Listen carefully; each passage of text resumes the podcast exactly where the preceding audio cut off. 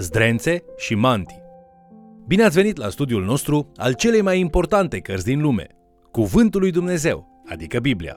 Astăzi ne vom aținti privirile către scrisoarea circulară a lui Pavel către bisericile din regiunea Efes, studiind ce înseamnă pentru biserici și creștini să fie cu adevărat biserică. Vă invit să urmărim împreună acest mesaj intitulat Zdrențe și mantii. Apostolul Pavel a scris această scrisoare în timp ce era în temniță și a trimis-o pentru a fi circulată prin biserici în zona Efesului, încredințând-o în mâinile unui prieten și tovarăș de slujire demn de încredere. Acum, haideți să mergem un pic mai adânc. Scopul cărții Efeseni este să arate cum trebuie să funcționeze Biserica lui Hristos în această lume. Pavel spune bisericii că putem trăi în lumina dimensiunii cerești și putem primi binecuvântările duhovnicești care sunt ale noastre în Hristos. În locurile cerești, Dumnezeu a dat toate binecuvântările duhovnicești bisericii, așa încât să putem crește înspre plinătatea a ceea ce Dumnezeu ne-a chemat să fim. Aceasta este ceea ce unii numesc teologia deja, dar nu încă. Toate binecuvântările spirituale sunt deja pregătite în Hristos, care acum stă la dreapta Tatălui în locurile cerești. Biserica trebuie să trăiască acest adevăr, chiar dacă acum nu experimentăm încă plinătatea lui, cât timp suntem rezidenți ai pământului. Scrisoarea pe care o scrie Pavel Efesenilor este capodopera sa cu privire la subiectul bisericii. El ne încurajează să fim, prin harul lui Dumnezeu, biserica credincioasă a lui Isus Hristos în această lume căzută. Ne arată ce înseamnă a fi o adunare locală sănătoasă a bisericii lui Isus și cum să trăim aceasta chiar acum. Lumea a văzut destulă activitate bisericească, ce nu-l reprezintă în mod fidel pe Domnul Isus și misiunea sa. Poți ajuta la rectificarea acestei probleme. Poți citi Cartea Efeseni pentru a vedea ce a fost concepută să fie biserica și cum poți deveni o parte semnificativă a acestei misiuni. Înainte de a merge însă prea departe, haideți să explorăm această idee a dimensiunii cerești sau locurile cerești. Această expresie, locurile cerești, este unică în Efeseni și este folosită pentru a descrie realitatea eternă din spatele lumii vizibile, temporare din jurul nostru. Având o perspectivă eternă a ceea ce ni s-a dat prin Hristos, trebuie să ne schimbe modul de gândire cu privire la luptele noastre prezente. Trebuie să ne transforme începând dinăuntru și să ne modeleze felul cum reacționăm la lucruri cum ar fi ispitele, suferința și persecuția. Pavel ne spune în Efeseni capitolul 1, versetele 18 și 19. Mă rog ca Dumnezeu să vă lumineze ochii inimii, ca să pricepeți care este nădejdea chemării Lui, care este bogăția slavei moștenirii lui în sfinți și care este față de noi, credincioșii, nemărginita mărimea puterii sale. Și cum se relaționează la noi această nădejde, aceste bogății și mărimea lui Dumnezeu? Pavel aprofundează aceasta în versetele 19 la 23, spunând După lucrarea puterii tăriei lui, pe care a desfășurat-o în Hristos, prin faptul că l-a înviat din morți și l-a pus să șadă la dreapta sa, în locurile cerești, mai presus de orice domnie, de orice stăpânire, de orice pricepere, de orice dregătorie și de orice nume care se poate numi, nu numai în veacul acesta, ci și în cel viitor. El i-a pus totul sub picioare și l-a dat căpetenie peste toate lucrurile, bisericii care este trupul lui, plinătatea celui ce plinește totul în toți. Tot așa cum Domnul Isus a fost plinătatea lui Dumnezeu pe pământ, biserica este menită a fi plinătatea lui Hristos în lume. Suntem meniți a fi unealta Domnului Isus în clădirea împărăției sale în inimile celor care încă nu au credință. Da, este o responsabilitate foarte mare. Și adevărul este că nu o putem face prin noi înșine. El poate lucra prin noi dacă suntem gata să fim folosiți de El și credem că El ne poartă de grijă.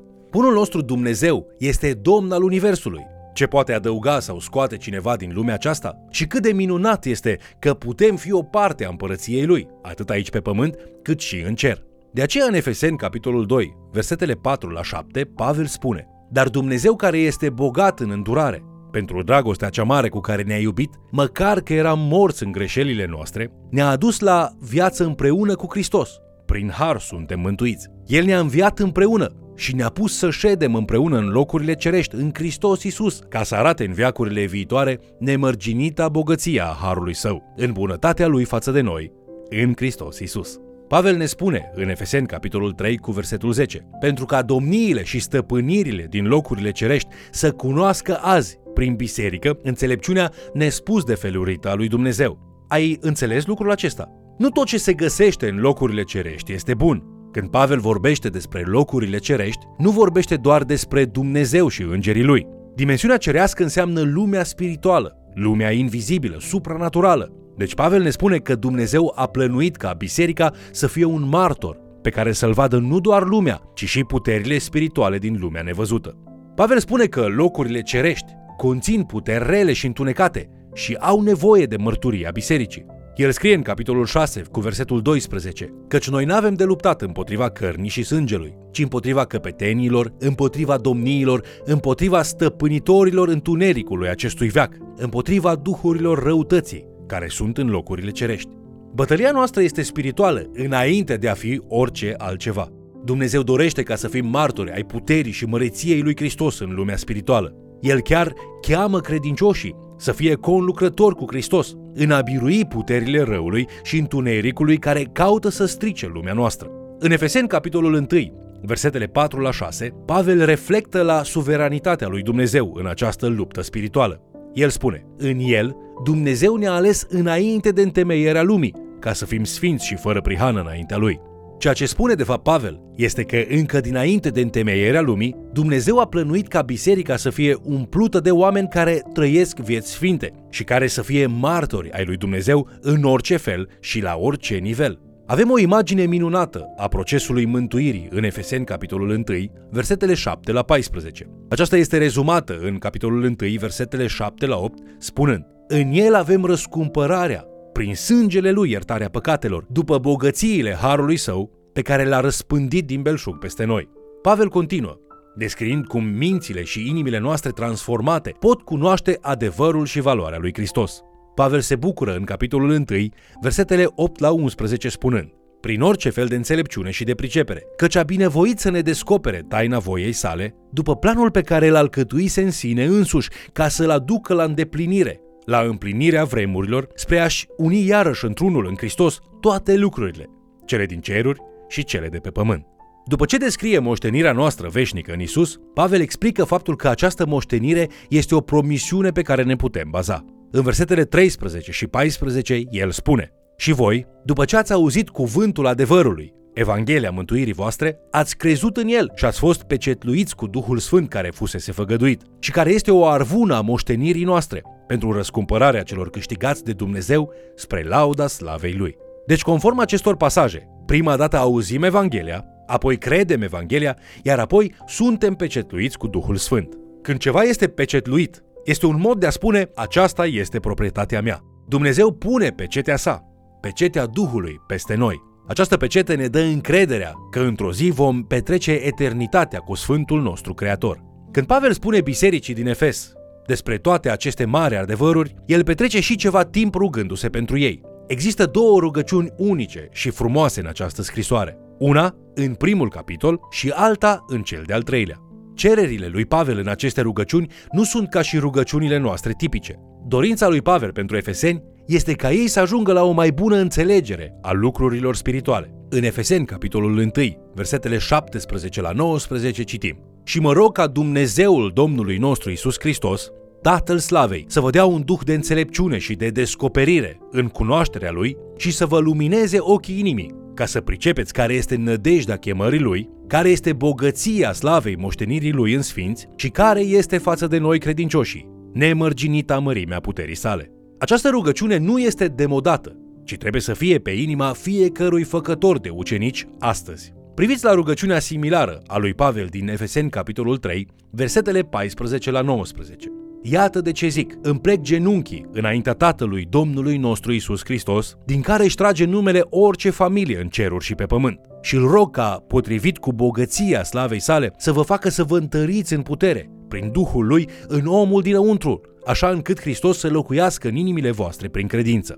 Pentru ca, având rădăcina și temelia pusă în dragoste, să puteți pricepe împreună cu toți sfinții, care este lărgimea, lungimea, adâncimea și înălțimea și să cunoașteți dragostea lui Hristos, care întrece orice cunoștință, ca să ajungeți plin de toată plinătatea lui Dumnezeu. Pavel folosește expresia aduceți-vă aminte pentru a ne arăta harul lui Dumnezeu în viețile noastre. Conform lui Pavel, înainte de a veni la Efes, acești efeseni fuseseră morți spiritual. El le spune în Efeseni capitolul 2 cu versetul 2, în care trăiați odinioară după mersul lumii acesteia, după Domnul puterii văzduhului, a Duhului care lucrează acum în fiii neascultării. Domnul puterii văzduhului este o descriere a lui Satan și Pavel spune în Efeseni capitolul 2, versetele 12 la 13. Aduceți-vă aminte că în vremea aceea erați fără Hristos, fără drept de cetățenie în Israel, străini de legămintele făgăduinței, fără nădejde și fără Dumnezeu în lume. Dar acum, în Hristos Iisus, voi care odinioară erați depărtați, ați fost apropiați prin sângele lui Hristos. Pavel începe partea practică a acestei scrisori în Efeseni capitolul 4 cu versetul 17, folosind o idee similară de a trăi, spunând cititorilor săi, să nu mai trăiți cum trăiesc păgânii în deșertăciunea gândurilor lor. El dorește ca credincioșii să trăiască și să umble în libertate. El continuă în capitolul 4, versetele 22 la 24. Cu privire la felul vostru de viață din trecut, să vă dezbrăcați de omul cel vechi care se strică după poftele înșelătoare și să vă noiți în duhul minții voastre, îmbrăcați în omul cel nou, făcut după chipul lui Dumnezeu, de o neprihănire și sfințenie pe care o dă adevărul. Ca și creștini, putem începe să umblăm în viața noastră pe care Domnul Isus ne-a dat-o în loc de a continua să umblăm în vechile noastre moduri păcătoase. Putem să ne dezbrăcăm de zdrențele vieții vechi și să ne îmbrăcăm cu mantiile vieții noi. Când umblăm cu Hristos în fiecare zi, putem să ne dezbrăcăm de lucrurile vechi, cum ar fi minciuna, mânia, amărăciunea, certurile și să ne îmbrăcăm cu lucrurile noi, cum ar fi sfințenia, neprihănirea, adevărul, munca cinstită, blândețea și dragostea. Metafora lui Pavel ne dă o imagine de a decide în fiecare zi ce fel de persoană vom fi. Vom alege să umblăm în libertate? În esență, el spune că trebuie să ne îmbrăcăm pentru lucrul pe care îl vrem. Ne vom îmbrăca precum fii și fiice ale Dumnezeului celui prea înalt și vom acționa după cum suntem? Sau ne vom îmbrăca precum oamenii fără minte care continuă să umble în întuneric, în loc de a umbla în lumina pe care Dumnezeu ne-a oferit-o gratuit? Să încheiem cu unul dintre îndemnurile lui Pavel din Efeseni capitolul 5, versetele 15 la 17. Luați seama deci, să umblați cu băgare de seamă, nu ca niște neînțelepți, ci ca niște înțelepți. Răscumpărați vremea, căci zilele sunt rele. De aceea, nu fiți nepricepuți, ci înțelegeți care este voia Domnului. Cum vei alege să umbli astăzi? Vă mulțumesc pentru că ați fost alături de noi studiind Cuvântul lui Dumnezeu. Aceasta este o provocare demnă de a fi trăită în fiecare zi. Echipează-te pentru lucrarea pe care ți-o dorești. Dacă ești un credincios născut din nou în Isus Hristos, El te-a împuternicit prin Duhul Său Sfânt să te eliberezi de robia pasiunilor păcătoase. În fiecare zi ai puterea de a alege. Alege cu înțelepciune. Până data viitoare, Dumnezeu să te binecuvinteze și să te țină ferm în mâinile sale iubitoare. Te invit să ne urmărești în continuare și, de ce nu, să mai chemi cel puțin o persoană să ni se alăture.